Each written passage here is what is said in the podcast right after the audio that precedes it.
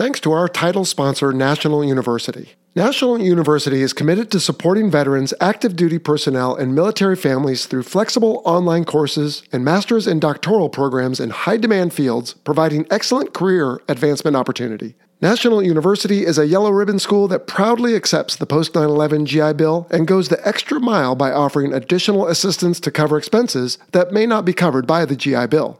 To learn more, visit nu.edu forward slash veteran. I realized that that missile had just come off the rail and I saw it and I yelled on the radio, crud four to break right, break right, because I knew that's who it was heading. He breaks right and the missile speared him and his airplane literally vaporizes.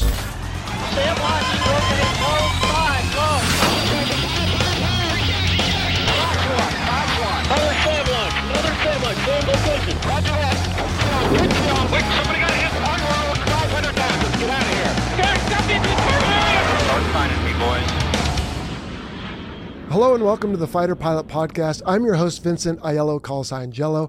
And on this episode, we are again repurposing one of our happy hour conversations from our Patreon page.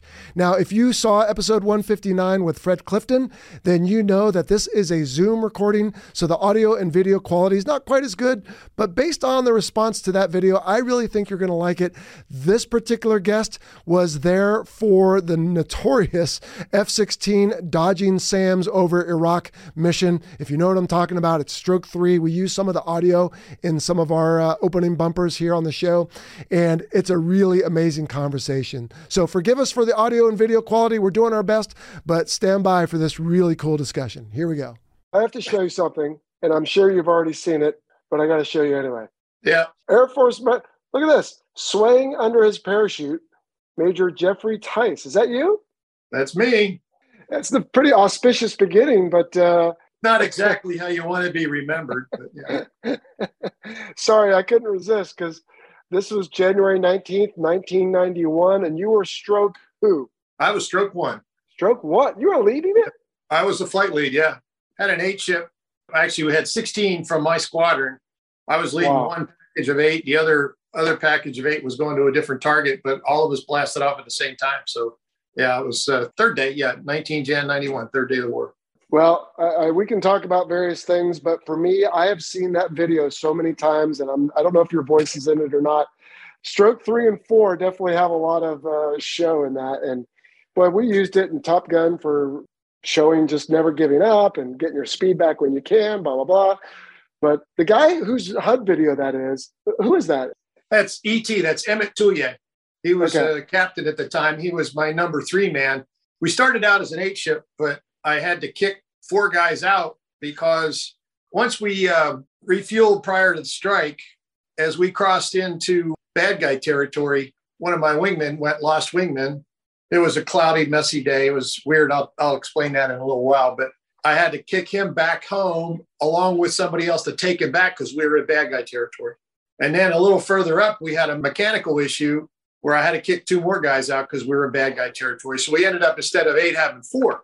And it was just a matter of reassigning target dimpies and away we went from there. So it was one, three, five, and six, I think is all we had, something like that. So a bunch of wingmen went away and a bunch of flight leads ended up going in. So it worked out okay. this reminds me when I was at Top Gun, the Tomcat was in a lull in its in its career. It was having a hard time. So the joke was always that you would brief four, walk three or step on three, start two, taxi one, and it would come back with an emergency. Yeah. you guys weren't quite as bad, but no, oh, no, you know, the F 16 was extremely reliable. We had no issues really overall. And our maintenance guys there were above and beyond. I mean, it was just absolutely incredible. This was yeah. essentially uh, a couple minor buffoonery issues, but they were all worked out later, you know. So yeah. you said you started with something like 16, but a four ship go over the uh, target? Yeah, over my target. The other eight from my squadron managed to go there.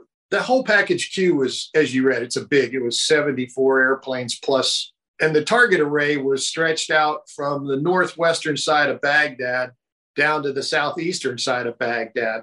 And my squadron mates and their eight ship were bombing an airfield up on the northeast side our target was the oil refinery in the center of Baghdad on the big bend in the river there. If you know what it looks like, there's a thumb sticks up there. And the third group were bombing a weapon storage area in the southeast corner of Baghdad. And that was another squadron, and they had brought 32 airplanes for that. So 8, 8, and 32, a big honking package. I mean, it was obviously huge. Plus, we had Eagles and pre-strike sweep, and we had all of the uh, F4s doing their thing, the wild weasels, and you know, partridge in a pear tree.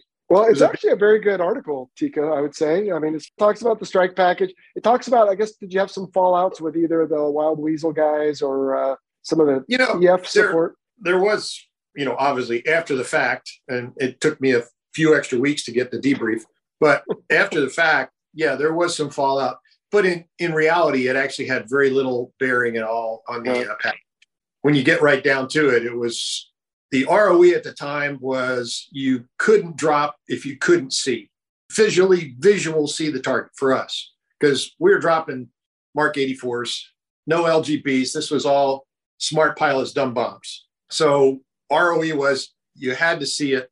The guys up in the Northeast, they had to abort because if you remember the first week of the war, it was just a cloud deck from 12,000 down to almost the surface.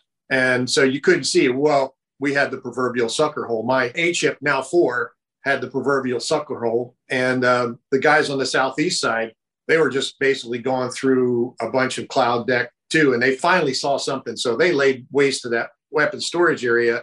And uh, guys up in the northeast were literally going to their secondary target and conning above our big sucker hole. So the whole world lit up as we were rolling in. You know how things go.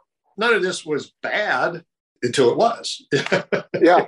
Well, let's pause there and say hello because you and I are just meeting for the first time, at least visually here through the miracle of Zoom and NAC connected us. I appreciate that. And I forget where you even are, but you got your standard memorabilia behind you there. Yeah. You know, I'm in, currently in my I Love Me room. I live in Tucson. So Tucson, not by the sea. That's what I call it. Well, I was in Phoenix yesterday trying to get out of there all day and finally did, right?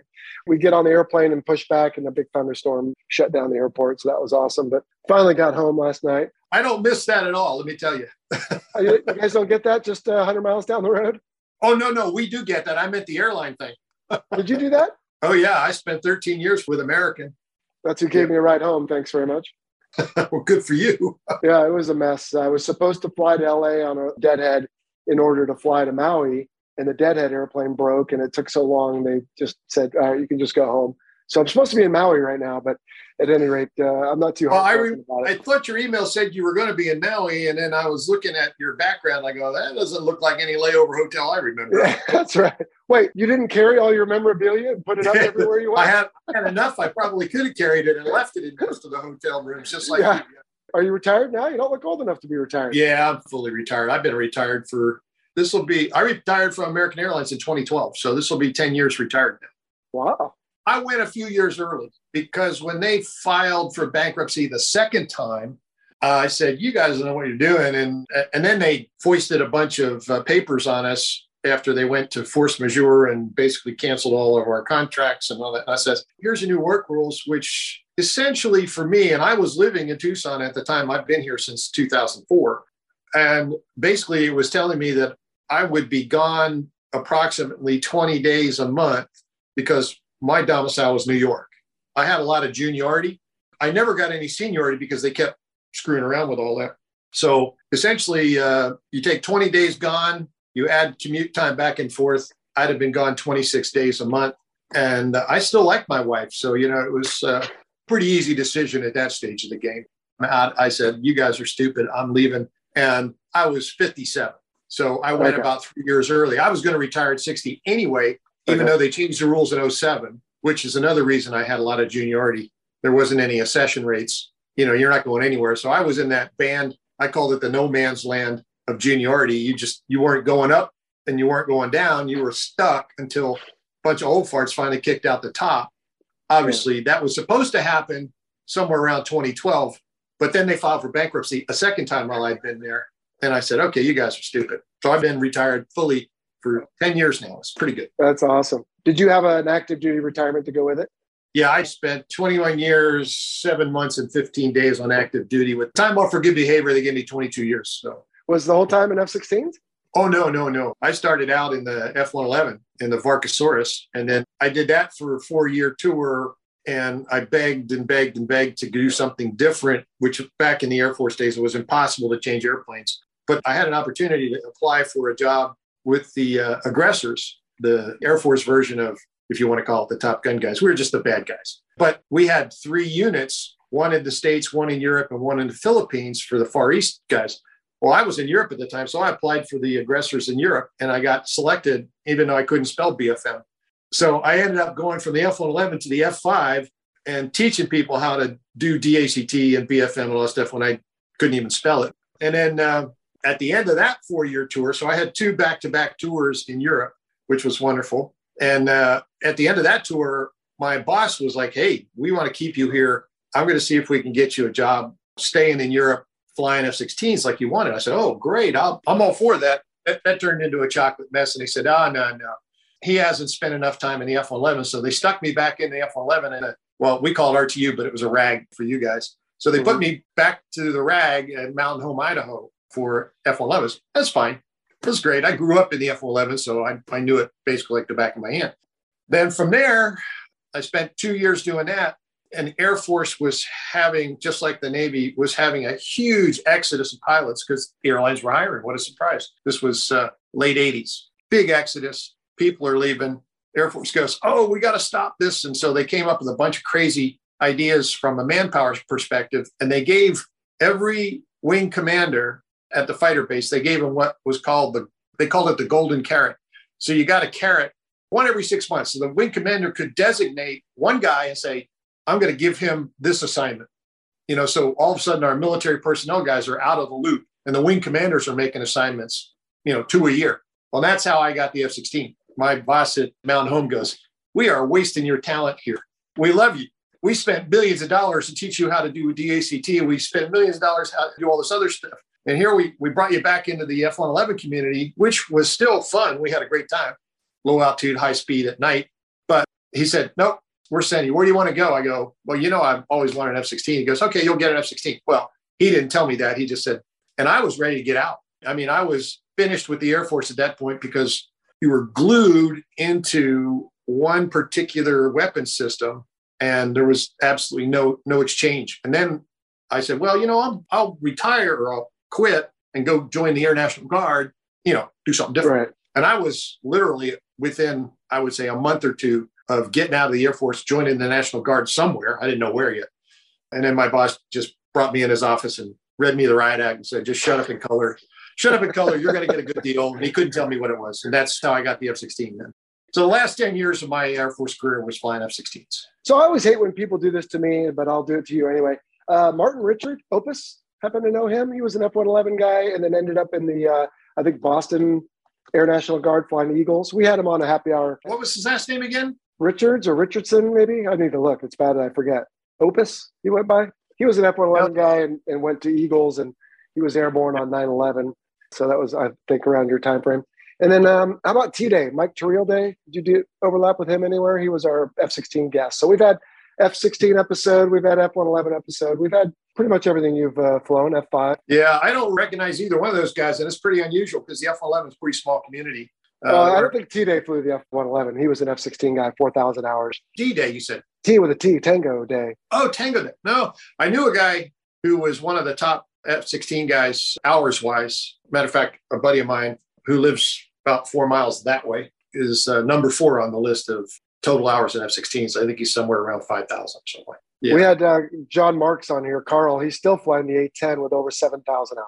Yeah. Well, that's what happens when you're a guard bum. Yeah, that's right. Just grow old there. I should have done that in retrospect. That's it. Yeah, just be a guard bum. That's exactly oh, right. Uh, well, by now it's too late for me. But getting back to your story, so what? How long had you been in the F-16 by January 19th of 91? Two years. Oh wow! But you were experienced in everything else at that point. Yeah, I mean, I I got out of the F11 community in '89, and I went to RTU for the F16 okay. right then, and that was in uh, late summer, early fall of '89. And then as soon as I finished RTU, I went right over to uh, back to Torrejon to Spain, back to Europe, I should say. And I spent a year at Torrejon before we uh, deployed to go to the war. I had the better part. I wasn't quite two years, 18 months of uh, F 16 time, but I had enough time in fighters that I knew pretty much what I was doing. Okay, so then uh, did you get any loving on uh, January 17 or 18, or was January 19 the first pop? No, that was actually that was my uh, second mission. Okay. I didn't fly on the first night because when we deployed, we only took the aviation package, and that's just the pilots and the maintenance guys and minimal support folks just to keep the aviation going. We get there and it's a bare base. I mean, there's a runway and a hangar, and there's nothing else. Our quote advanced team was supposed to be there three days before. They didn't show. They showed up a week after we got there, and the guy with the briefcase chained to his wrist, you know, with a billion dollars in cash, he shows up a week after we're already there, and we've got things going. And what I'm trying to tell you is that we all had, as the squadron commander pulls us in the off and says, "Hey, we got no support here. We're going to have to make our own base." Okay, then it's like, anybody got civil engineering? One guy kind of raises his hand in the back of the room. You know, okay, what did you do? Well, I helped the Israelis build air bases in the Negev Desert. Okay, you're in charge of civil engineering. Build us a place in. And now, what about you? What about you? Uh, Tico, you're in charge of maintenance. You're the maintenance officer. You're the Air Force does it different than the Navy. You know, so all of a sudden, not only did we have to build a base from nothing, we still had to go out and fly because the threat was still real. We were the first F 16 unit, and we were one of the closest ones right to the Kuwaiti border there in Doha Qatar. And so we were launching airplanes and doing whatever was necessary at that time, but we were in an air to air configuration. So maintenance guys were doing it. So we're building an air base at the same time we're trying to support whatever is necessary as the buildup began and it gets bigger and bigger and bigger. We had one of the nicest uh, tent cities you've ever seen, you know, we knew exactly how to make this right. So, yeah, it was kind of a big deal. So, on the first night of the war, I had been awake for 36 hours. I literally touched every single airplane and touched every bomb with all my maintenance guys. You know, I had 800 guys working for me there. They were so fired up. It was all I could do to keep them from going hanging on a wing to go with us, you know. And uh, so I did not fly on the first night. Then I flew on the 18th and then again on the 19th. And I was in the afternoon push. So we had uh, basically two pushes a day, unless, well, we didn't get any air to air commitments because by that time there was enough Eagles and enough everybody else. Right. There was need for us to be there. So we were all, we were all moving, but highlights of the first strike on the 18th. Any, anything oh, exciting? Uh, it was, uh, it was like 12 o'clock high milk run. You know, again, the ROE, the weather was crappy. We knew where we were going, but you know, they said, hey, if you can't see it, you can't drop. Well, then they changed the rules right about the time we were getting ready to step to the jets. They said, hey, since it's not in downtown, you're okay because you're just bombing an airfield. So we basically did a 12 o'clock high radar lay down, you know, beep, and everything falls off. And you go, gee, I wonder what that was going to look like for, you know, you, didn't get any BDA from that. So it was very mundane, not even shoot. We're in the mid 20s, so there wasn't even any AAA coming up uh, our altitude. It wasn't anything to excited about at all. We had one missile launch, and I think it wasn't anywhere near us. I mean, when I say anywhere near us, I mean, oh yeah, what was that? Uh, I didn't hear anybody call Magnum, so that's not a HARM. I don't know what that was. Oh well. See where we were. It wasn't. It yeah. was absolutely nothing. We all come back and land and come back, and everybody's. You know, we do. The debrief lasted shorter than it took me to tell you that story. You know, because it's like, eh, here we are. Everybody's good. Yep, no problems. Questions, comments, good. Okay, go to bed. Got to get up and do this again tomorrow. Yeah, that's right. Did you find that to be, dare I say, somewhat unsatisfying? Not that we take glee and, in war. No, but- as you've done it before, we've all moved enough mud to know that there's something very satisfying about moving mud because you get instant feedback. When you're dropping ordnance, there's instant feedback of how you did. And in those situations, you go, guess we're just going to have to wait for a satellite to come by and take a picture and see how we did, or wait for the next target array to come out and say, oh shit, we got to go back and do it again. In that sense, it is unsatisfying. But yeah. in the real sense of, hey, I had eight guys when I took off, I had eight guys when I got back. All the airplanes didn't have any holes in it. It was extremely satisfying to have a first combat mission with brand new lieutenants on my wing. It was very satisfying to have the first combat mission for those guys and for me come back successful in the respect that everybody came home, no holes in yeah. no airplane, you know, and that kind of stuff. So yeah. there's always a good and a bad side to everything. sure. And I always say on the podcast, you know, it's not like we're you know, looking for war or want to go, but uh, if there's going to be one, we want to know how we're going to do. I mean, because we spend most of our career training and theorizing, so we want we want to get out there and do it. So the strike on the 18th was nothing like the strike on the 19th. Sounds like. No, way different scenario from a not only the target array, but also from how the action. whole action yeah. was laid out. If you recall, the first three days of the war, as far as the air war was concerned, were pre planned. And target array was all laid out.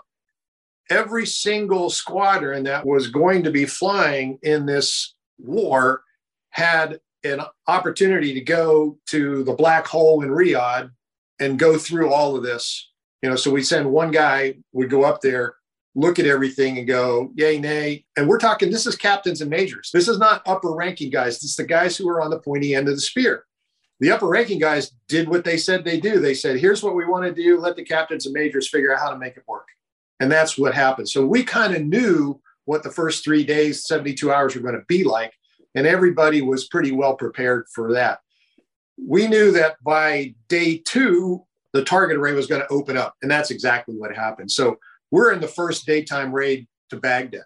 That's what package Q was. It was the first daytime raid into quote Baghdad. And so the circle around, you know, can't drop here. All, all the ROEs were already in place, even though our target array was not downtown, it was downtown from the big perspective of inside this boundary that the bosses said, yeah, you, you got to steer around this stuff. So that's what we were doing. So we kind of knew that. And everybody knew it was the most highly defended piece of property outside of Moscow. It was just part of the game. By that time, I'd been in the Air Force 14 years. So kind of knew, like you said, trained 14 years and multiple different airplanes and knew what the heck was going on. So it wasn't wasn't a big surprise as far as what we were doing. As a matter of fact, a lot of guys were pretty excited about it. I had a couple people who were a little bit upset by the fact that you look at the look at the measle chart we call it where all the all the SAMs were located, you know, in and around our target area, and you go, "Ooh, this is going to be exciting." I go, there's no electricity in all of Iraq. What are you worried about? You know, oh, they got generators. yeah, where are they getting the fuel? So you're minimizing everybody's expectations that it's going to be terrible. But there really wasn't any any big problem as far as my guys were concerned. I mean, as much as you are willing, to take us through this story. I, so you can read it in that article, and for those listening on Patreon, I'll put it back up. But they've all seen the article too. But I mean, you guys find a sucker hole, you roll in, kind of light them up, but they light you up too. So I, that's a well, you know, the whole objective of the package was we were doing a feint towards the northwest as though we were scud hunting because that was the big deal at that time. You know, the scuds were launching to friendly areas, and we wanted to prevent that. So we had this huge package headed towards the western area, the border with Jordan and everything. And then at the pre-planned moment, everybody has student body right. And the objective again was because of the target arrays, we were all going to be over target simultaneously and then flow to the south, and life was going to be good. As I mentioned earlier, the guys in the far northwest, when they turned in, their target was obscured and they were unable to drop. So they just continued at the medium altitude towards their secondary target, which just happened to flow right over top of my target, which was wide open. And as we turned in, you know, and I tell people it was a Stevie Wonder target, you could find it from anywhere. And it was too easy, you know, big river, oil refinery, smokestacks. Geez, how could you miss it? We had renegotiated the DIMPs between the four of us instead of an eight airplanes. We had four. So we renegotiated the DIMPs and everybody put two Mark 84s on top of the cracking towers. You're familiar with what an oil refinery is and cracking towers and all that kind of mm-hmm. stuff. There were four cracking towers in the oil refinery and they were separated northwest and southeast side of the oil refinery. So it was really easy to separate the DIMPs from our attack. And that was easy. So I had arranged the attack so that I would be the last guy out flowing through the target area and coming kind of a Polish heart attack, and we all roll in and come back out, and I'm the last guy furthest out. Well, as my eight ship buddies came overhead, the world lights up and all of the AAA starts. But it was eh, it was 37 millimeter and it did go up it was blowing up somewhere around 15 18,000, which was almost 10,000 feet below us.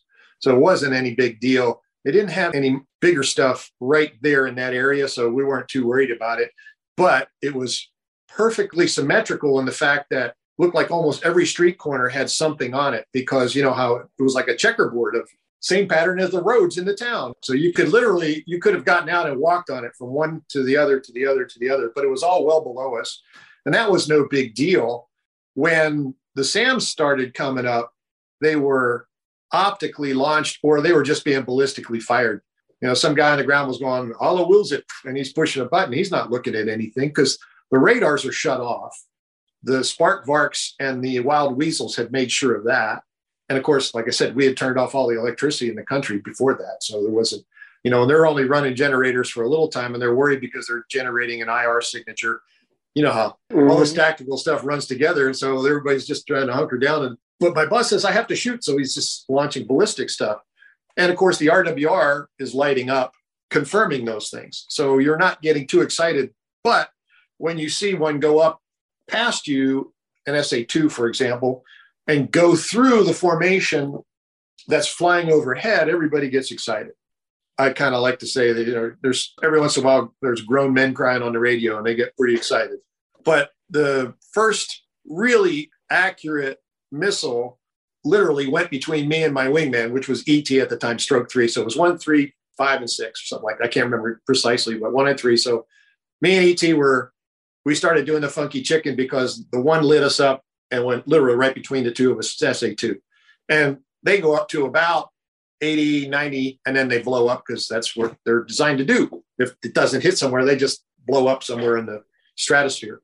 So that one blows up and we kind of get back together. And now it's time for the target attack. And as I'm rolling in and SA6 comes up, and it's not on me, but the guys are just exiting above us and I realized that that missile had just come off the rail, and I saw it. And I yelled on the radio, grown men crying on the radio. I yelled on the radio for, you know, Crud 4 to break right, break right, because I knew that's who it was heading. He breaks right, and the missile speared him, and his airplane literally vaporizes. So we lost one already, and I don't have time to mess with it because my target's right over here. I got to finish this attack. And um, that was Mike Roberts. MR gets hit, we don't know what happened because remember the airplane was hit at 20 something thousand and you're not going to get a parachute until 14. We're not looking down there. You're looking up at this big cloud and there's vapor and you're okay, he's no longer with us. We got other things to do. Finish our target attack and missiles are flying on a regular frequent basis by now. That group, the eight ship now is further out of the, they're outside of that sucker hole and so they're actually getting clear. They're still having to do a few little bit of SAM maneuvering, but not too bad. But ET and I are truly tail end Charlie. We're the last two out of the target zone. And so, as you saw in the video, we were doing the funky chicken for several minutes. That video has been used.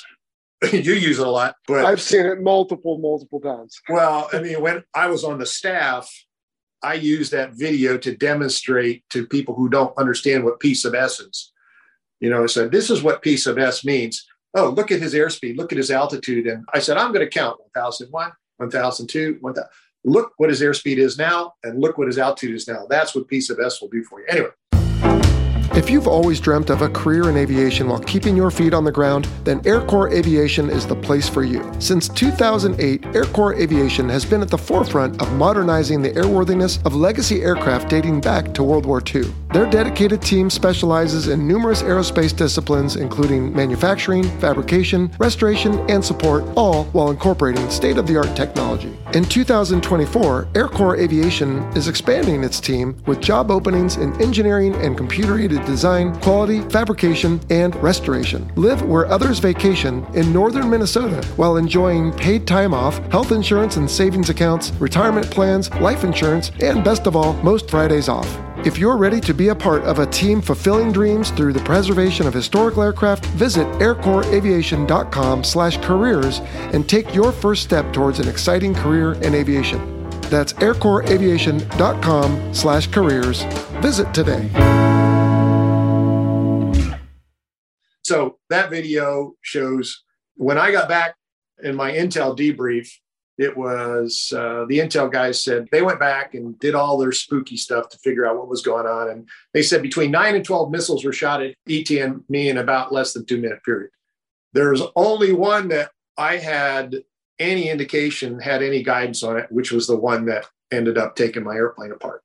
So um, as we were coming off target, we're doing the funky chicken. I finally told ET, you probably listen to it on the video. You you hear me say, "Flow southeast now," because we were about ready to go right into the middle where everything was coming up. So we split that area, and I ended up on the western side of it, and ET ended up on the eastern side of it. And now we were separate and doing the funky chicken to stay away from each other. But the missile that had my name on it at the time was it came up as a three. It was uncorrelated initially on the RWR, and then it came up with an optical guidance indication. I went, oh, okay. Well, if you recall, the weather was, like I said, really bad on the surface. It was actually kind of rainy and hazy and humid. So when that missile launches, you get a big contrail coming off the ground. You can see them, and it's not a problem. So I see a missile coming off the ground at my uh, left 11 low, but it's going northbound. Well, I'm going southbound. I go, okay, that's not it. And I look over here. No, there's nothing over there. Look back over here. Nothing over there. Look back over my shoulder, and the missile starts arcing towards me. That's the first one that actually had some kind of guidance on it. And once it started arcing towards me, I turned towards it and uh, put it on the wingtip. And I did that. This is the third or fourth time I'd done something like that. And I go, oh, you know, another one. Still have my tanks on because I needed that fuel. Bombs were gone a while back, so that's not a big deal. As the missile got closer to me, I go, oh, this guy is really impressive because I unloaded and he bid low. So you, you watch the contrail go with you and you go, okay, he's pulling the lead. I know what's going to happen next. Just wait, one potato, two potato. And like the book says, when you just can't stand it anymore, I started to roll around the missile. It went between the leading edge of the stab and the trailing edge of the wing on the left hand side. It went so close, I heard it right by me. And by that time, I think I was probably out of chaff and flares, but I couldn't tell you for honest to goodness. But I did have an ECM pod on that was very well tuned to those single digit SAMs. So I wasn't too concerned about it. And when it blew up, it blew up behind me and underneath me. And it was just like hitting jet wash on the range. Oh, a little burble, no big deal. I roll out, and then Bitchin' Betty starts talking to me, you know, and I went, uh oh, that's not good. And she tells me I get an engine fire. And of course, you know, in the F 16, you can just do this and you can see the vertical stabilizer. So I look back and I go, oh, yeah, okay, that's not good. So I said, I got to jettison. And I jettisoned the tank. But because of the way I was when the missile blew up, there was some damage to the left hand tank. So the right one clears off normal, the left one hung and rolled over and smacked the horizontal stabilizer as it went free.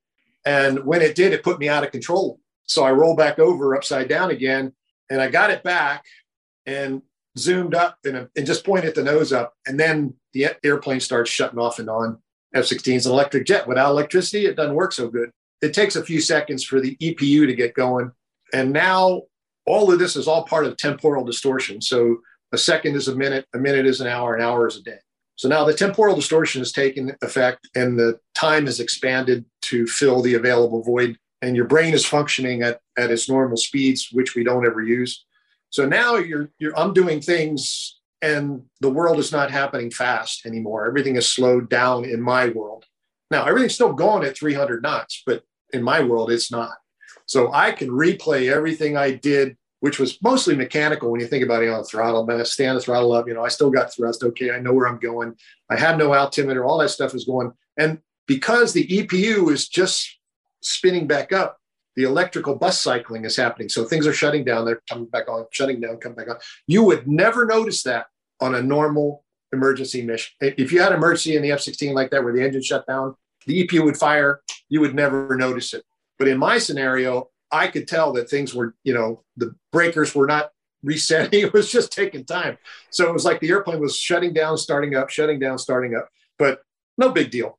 I zoomed up, keyed the microphone, told him I was hit, and I told him I, I lost the engine. Well, actually, I did not lose the engine. It had minimum thrust, but it was still producing thrust. But when I keyed the mic and told the flight lead who was already headed back. I said, stroke once hit, I lost the engine. He yells, punch out. I go, uh, not yet.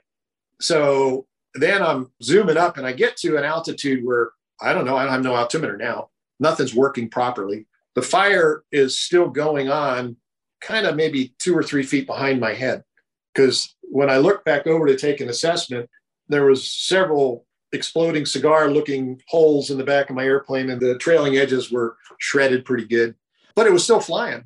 So I, okay i'm going to ride this thing. And about that time as i coasted up to a medium altitude i'm going to say i was probably in the high 20s low 30s don't know for sure. I said this feels about like you know the airspeed i need to carry for no engine you know i just needed something so this feels about right so i just leveled off and let it go and by that time i was over the overcast now so that sucker hole is behind me and things calm down. Radios are calm. And I start hearing talk about, okay, he's over here, over here. So people were being vectored towards me. And I figured that out and I said, don't come back here, press home. A lost wingman, wounded bird, just get out of my way because you don't want to be here. I cannot make it on my current thrust. So a couple quick conversations occur. And then I see a big, I see an F 111 making a big turn over uh, off to my lower right. And I go, of course, I'm not on his frequency. So I, I just say, whoever you are, get the hell out of here on guard. And, you know, he just keeps making his turn and disappears. And somebody else was trying to come back for me. And I got everybody out of there. But about that time, the engine quits. So now I'm a glider. And I keyed the microphone and I said, how far to the border? Because I, I lost all of that stuff. All that stuff had not come back. And somebody said 206. I went, Ooh, that's a long way. That's a long walk. ROE again said, if you're more than 130 miles north, we're not coming for you. The SAR guys didn't have any forward bases set up. So they go, more than 130, we're not coming for you. I do the quick math and I go, well, you know, the F 16 is not really good at gliding, although it looks real sleek. It's not really good at gliding seven miles horizontal for every 5,000 feet altitude. And I did the numbers. I go, uh, I might be able to get to 160 from here before I had to jump out. And so I said, okay, that's not too bad. And I go through all these machinations and I go, okay, I got to get prepped. And I had all this classified material that we had taken with us for targets, you know, that kind of stuff, and all the code. And I go, shoot, nobody told me what to do with that in case this happens.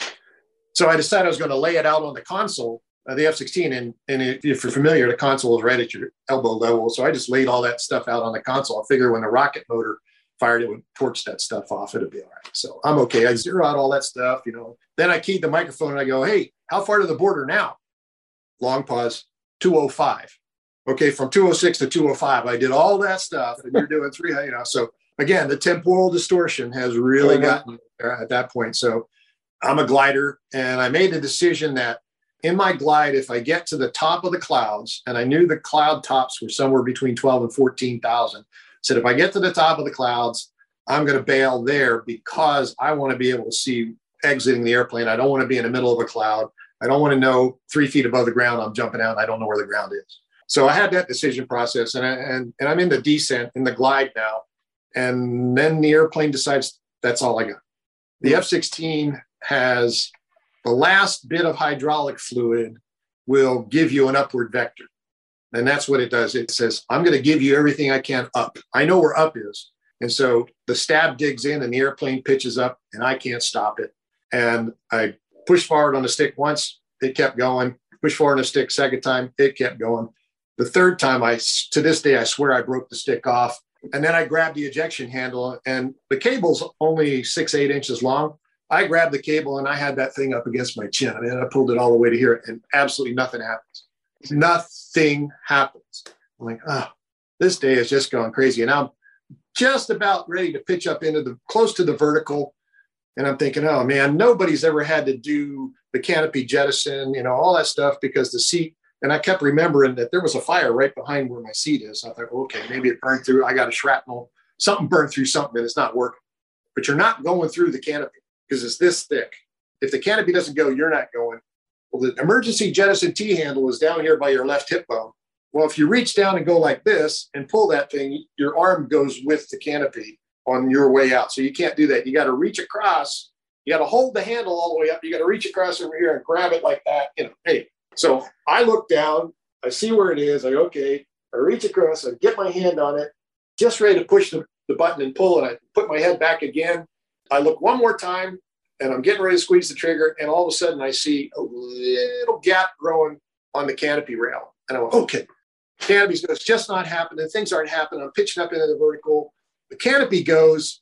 I start to go out of the airplane, but it wasn't that wonderful zoom. I'm gone. It was just the slow. And I thought, oh shit, I got a cold shot. Oh, this day is just getting really good. And then I, as I start sliding, literally, I'm sliding out of the airplane. I thought to myself, crap, I'm going to slide down the spine of the airplane and fall into the vertical stabilizer on the, in the seat because that's just the way it felt. Like I was just going to slide out and fall down. Well, about that time, I felt a little wiggle, and all of a sudden the seat repositions, and now I'm face down. So I'm clear of the airplane. The drogue chute has come out, stabilized the seat, and what's not in the dash one, which is your NATOPS, is that the seat is going to reposition and you're going to be face down. Seat repositions, I'm face down, and I am looking at the pitot tube of my airplane from me to, you know, it was like eight feet away from me. And I am falling onto the pitot tube of my airplane. That is the visual I see. And I'm going, you got to be kidding me. This is just, you know, all of this is because your brain is functioning at a higher level. The airplane is falling way faster than I'm going to. So it disappears out of the way. And then I see the canopy is tumbling off to my left. And remember all those classified documents? They're flying everywhere. They didn't burn. you know, all that stuff. You know, it probably melted on the way down. It was a good try. Yeah, was the best thing I could think of at the time. So, you know, now I'm outside the airplane. Oh, by the way, you know this. I'm in the mid 20s when this happens, low to mid 20s. Yeah, it's cold up there. Yeah. And it's really cold. And this is January above Baghdad. You think, oh, it's hot. No, no, no, it's minus whatever and it's cold. I'm just in a flight suit and nothing else. So I'm freezing my ass off on the way down. I remember it being really cold on the way down. Parachute's not going to open until about 14,000 on the green bottle, thinking through all this. My brain is still focused on the fact that stuff has not worked right. So I was convinced that the seat wasn't going to function if I didn't help it. Again, I knew the top of the clouds were about 14. I said, if I hit the clouds, I'm going to have to do a manual seat separation. Nobody's ever had to do that in the Aces 2 seat. So I'm like, oh crap. And I don't know if you remember, you got to grab a hold of this handle and shove the parachute out because it's in your headrest. You know, there's two little pitot tubes. And no, I did fly. Uh, I, I, have 170 hours in A's and B's, um, but I don't remember that ever coming up. But maybe I've just forgotten it. Yeah, well, that's all right. So I thought, okay, if I get down there, I'm going to go to do the manual seat separation. Get me out of the seat. Get a parachute get rid of this stuff that's not working. I was convinced it just wasn't working. Well, mm-hmm. I start falling, falling, and falling. And sure enough, I get to the wispy the clouds. And oh, by the way, clouds are made out of water. When you're falling through them, you get wet. So now I'm cold and wet. And I go, okay, that's it. I can't wait anymore. I'm going to manual separate. I reach down, grab that handle. I got my hand reaching up to put the pitot tube in there and just shove it. And I get to that point, and all of a sudden I get slammed out of the seat. Bam. I get slammed out of the seat. I got a parachute just about that fast. And I'm like, oh, I guess maybe this stuff is working. You know, I mean, I, I was convinced. So now I'm following through the clouds. Again, a couple things that aren't in the dash one or the NATOPS is that you don't fall real fast. It's about one minute per thousand. So I got 14 minutes, 15 minutes of hanging in the straps in the clouds. I didn't know where the bases were because I wasn't sure where I was turns out I was somewhere between 160, 170 miles north of Kuwaiti border. So about 30 or 40 miles from where I got hit. So pretty good far south, I thought. I was pretty happy mm-hmm. about that. And I go, there's nothing there. I mean, we're out in the desert now, sun's going down. I'm pretty happy about this. I go, well, shoot, people know where I'm at. I'm not hurt. The sun's going down. I'm in the middle of nowhere. This is going to be a good spot. So grabbed the radio, said the magic words, and didn't hear anything. Well, you know, you got a Korean era POS here for your radio, and and you know, I'm wearing a helmet and trying to jam that thing up in there. You can't hear stuff. You know, you go, okay. Well, evidently they did hear me, and you know, the rules were if we didn't hear from you, we're not coming for you. And they weren't coming for me anyway, too far north. That's the way I thought. So I thought, well, I'm about 160, 170 miles. I said, when I hit the ground, I got enough adrenaline. I can probably do a, a marathon in a, in a couple hours, and I'll be standing there at 129 miles waiting for those guys. You know, that was my feeling at that time. Then I go, holy cow, I don't know where the bottom of the clouds are. I got to get my shit together. So put everything away, got prepared for a parachute landing, and I start coming out of the bottom of the clouds, and I recognize that there's some smoke and big rectangular black objects not too far away from me. I'm going to say five or six kilometers away, off to my left, and the wind is blowing me that way. So I don't want to go there. So I turn the parachute into the wind. I try to stop my forward progress headed towards them.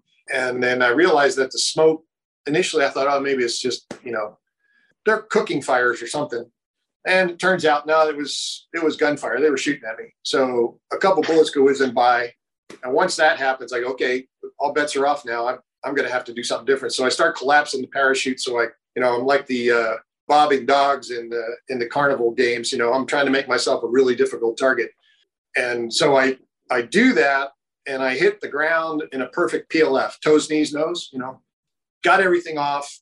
Made one last radio call and grabbed the hit and run kit and I took off and I got about four Jesse Owens sized strides out of the way before they shot up the ground around me and I'm standing there like this. and I thought it was the second echelon of the Republican Guards because that's kind of where they were supposed to be. Mm-hmm. Turns out it was a group of Bedouin tribesmen. And uh, of course, they don't have a country. They had no teeth and no shoes, but brand new AK 47. So I kind of figured they weren't on our side made a big circle around me and they're shooting in the air like everybody likes to do in that part of the world when they are celebrating. And their uh, leader of that little group, was probably 10 guys, the leader of that little group gives his weapon to the guy next to him and he walks up to me and he's yelling and screaming and I'm just standing there. I'm not doing anything. And uh, he's yelling and screaming and he hauls off and kicks me in the groin. Remember, he's got no shoes on. I still had my parachute harness on, all those buckles and everything. I didn't feel it. I had so much adrenaline in my system, didn't even hurt. I think I put a gash across the top of his foot, and you know he was not happy, uh, and he he doesn't want to walk back limping, you know. So he's trying to be a real big guy after after I, you know, his foot got smacked on the buckles, and then he goes back, grabs his AK, and then runs up and literally jams it up my nose. And I got the idea that you know he wasn't happy about that. Then he sees that I still have my sidearm, and now he really gets excited he steps back and, and jacks one in the chamber. And uh, I go, oh, okay, okay. And I did the left hand grab and toss, and I broke the discus record for that, you know, when I tossed that weapon. And now he gets real excited, and, and I realize he wants me to go down on one knee. The guy behind me butt strokes me, boom, and I am watching Tweety birds and stars, and they dogpile on me, tie me up, and start dragging me through the desert. Sun is now essentially down. And we had a pretty good sized nose. So I'm plowing a big old groove through the sand as they're pulling me along, you know. And um, I, I was really impressed. These guys knew every sand dune. I mean, they knew precisely where they were going. It's now dark, can't see squat. We go around over, over go. they got tired after about a kilometer. Then they untied my legs and then they were, you know, duck walking me, but at least I was walking and not being drugged through the sand. And we come around this one sand dune and there's a little shack. I mean, it's the size of a closet, but there's a, you know, it's made out of tin and they all pile in there with me. And now they're going through all of, you know, all my stuff. And they decide there's nothing there and they're yelling stuff that I don't understand. And uh, they get rid of all my gear except for my G suit because they couldn't figure out how to unzip that. And I'm tied up. I'm not going to help them. So then they we leave there and we end up walking to their camp, which was those big black tents I saw earlier in the, the day when I hit the ground. And they take me into their the nomadic camp that they had there and they put me in the tent with the chief. And the chief is sitting there on a threadbare rug, just like Lawrence of Arabia, leaning back over on a pillow, you know, looking like he's somebody. And I spent the night playing games with those guys until the next morning. Uh, somewhere in the middle of the night, after we had played games for a while, I heard the unmistakable sound of a C 130 going by and he wasn't too far from me. So somebody was out looking for me, and you know, your mind starts racing in these scenarios. And I thought, okay, they know where I'm. They know I'm here. They know where I am. And in about five to ten minutes, a couple of Delta operators are to come through that tent door, and I'm going home. And these guys, you know, it'll be all over. and that didn't happen. so was a nice thought, but it didn't work out like that. And the next thing I know, we're uh, we're piling into a truck the next morning and head off to Baghdad. Six more weeks. Which is a whole separate happy hour discussion. All right, so you make it out, uh, MR. You said he got shot down, but you didn't know, but he did. He makes it out as well. He does. I didn't know. You know, I thought he was dead for about ten days, and then we we were being moved around quite a bit. I was in five different prisons in and around Baghdad. The second one we were in was like a stock military stockade, and the guards would come by and check. You know, they would ask you your name, and we took to shouting out our names. And then after about ten days, I heard MR's voice and I heard his name, so I knew he was alive. And we both got released approximately the same time. was there someone else in your four ship? Because I think when I listen to the video, I think I hear like stroke fours hit or something like that. Is so who who else in your group? No, nobody else in my group got hit. That was Crudfor okay. that you hear. Crudfor got. Oh, okay. And then yeah. was uh, ET's? Uh, I think it says in that article his expendables weren't coming out, and yet proved the adage that maneuvering is more important than expendables. Yeah, they claim that he came back with uh, chaff and everything stuck in the airplane, but it was pretty common that the chaff bundles in the F-16 they would jam. I would say 30% of the time you'd think you were expending, but they weren't going out. And well, we didn't have that many to begin with, not a lot of room back there. So if you think about it, I'm going to pick a number I don't even remember now. You got 40 chaff bundles. Every time you smack the button, two come out. You know. yeah. and it didn't yeah, take long to empty those out. In a two minute right. avoidance scenario, you're busy. The F 18 had one 30 round bucket in each intake, under the intake. So we yeah. had 60 on the early jets, and then they doubled that on later jets and on the Super Hornet. And then they came out with the BOL or whatever. I don't know if you guys ever had that, like was in the launchers, but way different. yeah, 30, yeah, for sure. 30 plus years ago, things were different. We'll have to do another one of these talk about your captivity because when I was a young pilot, so when all this happened, by the way, I was in college. But when I was accepted into flight school and started through flight school, I used to read as much as I could get my hands on as far as POW books go because not to say I was afraid of it, but I just thought, gosh, that sounds awful. Number one, but number two, I want to know what other people went through. So if those emotions happen to me, if it ever happened, that I would be uh, hopefully at least armed with, yeah, that's pretty normal. Uh, but then, you know, just to be encouraged by the people who did. But yeah, you guys, uh, from some other stuff I've read, including the Tornado book by John Nichol, I'm pointing at it as if you can see it over there on my bookshelf. He, he spent some time as a guest as well. And it sounds like it wasn't particularly pleasant, I guess, to, to understate it. You know, people go, well, how was it? I go, well, you know, I lost 45 pounds in 46 days. That'll give you an idea. Okay. The treatment was certainly not within the Geneva Convention rules, whatever you want to call that. It was uncomfortable at times. There's no doubt about it. But as I tell people, six weeks does not compare to six years. No. A very good friend of mine, who has become a very good friend of mine, lives about two miles from me he spent five and a half years in Hanoi Hilton. We were chatting at some reunion of some kind. I can't recall where it was. And I said to him, Yeah, six weeks doesn't compare to six years. And he looked at me, he looked me straight in the eye and he goes, You missed the boring part. So I'm like, Okay, I'll, I'll go with that. which which can be awful in its own way. So um, there's so many things I want to ask you about that, but again, let's let's save it for another time. But I do want to ask you about your first flight back. So you get reparated in I think what March, mid March of uh, '91. Yeah, March how, March 6th. Yeah. How long does it take you to fly again, and what was that first flight back like? After uh, we were repatriated, uh, took three or four days to get stabilized on the hospital ship. Then we all went back to the states. Another week in a hospital, and then the Air Force mandated that I have 30 days of convalescent leave in the United States. And I wanted to get back and fly an airplane back, you know, from Qatar. They wouldn't let me go. So I don't get back to um, Spain. My squadron had finally redeployed back to Torrejon. I don't get back to Spain until roundabout tax day. So would have been April 18th or something like that. I got cleared back on flying status within another two weeks. So my first flight was probably May of 91 ish. You know, that was one of the beauties of my scenario is while I was diagnosed with a mild to moderate case of PTSD, getting back doing what I used to do and being able to do it the PTSD gets diminished because you're focused on something else and yeah. you're focused on doing your job. So I credit the fact that I was physically able to get back and do what I was doing before. Now, the first time a false alarm came up on the RWR, I almost swallowed the seat cushion. Other than that, you know, it was okay. yeah. How about now, 30 years later? Has it been, yeah, are there still rough nights? Uh, I'm sorry to even ask, but. No, no, I, I don't have any problem talking about it.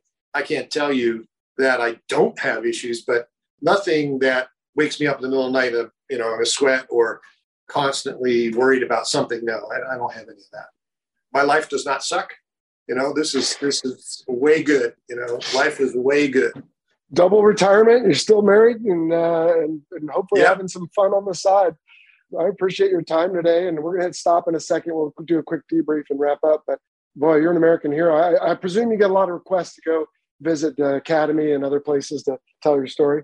I have not had anything for quite some time, and usually it occurs on the anniversary stuff. You know, the 25th, yeah. So the 35 is coming up. I expect that to happen. I am, and I, I say this to just about everyone who asks these questions, and I go, I'm not a professional POW. That's six weeks out of a rather long life. Uh, it was a speed bump. Uh, I'll be happy to tell you things that you don't really want to hear. It's not the topic of dinner conversation, but if you want me to tell the story, I'll tell you a story. Uh, I don't mind doing that to uh, organizations that are related to the military. I mm-hmm. gave up many years ago doing the civilian thing because it becomes becomes a burden because they have no concept you know the h word is not something that's bantered around you know and uh, so we we don't even worry about that awesome well you're a hero to me tico i want to thank you again for that wow that's amazing and uh, let's keep in touch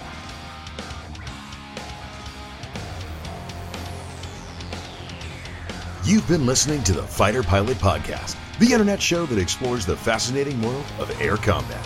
Visit our website, fighterpilotpodcast.com, for a blog, a glossary of the terms used on this show, and a shop page featuring unique military aviation themed books and apparel. Check out our YouTube channel to watch hundreds of military aviation themed videos. And for exclusive content, head on over to our Patreon page. Thanks for listening.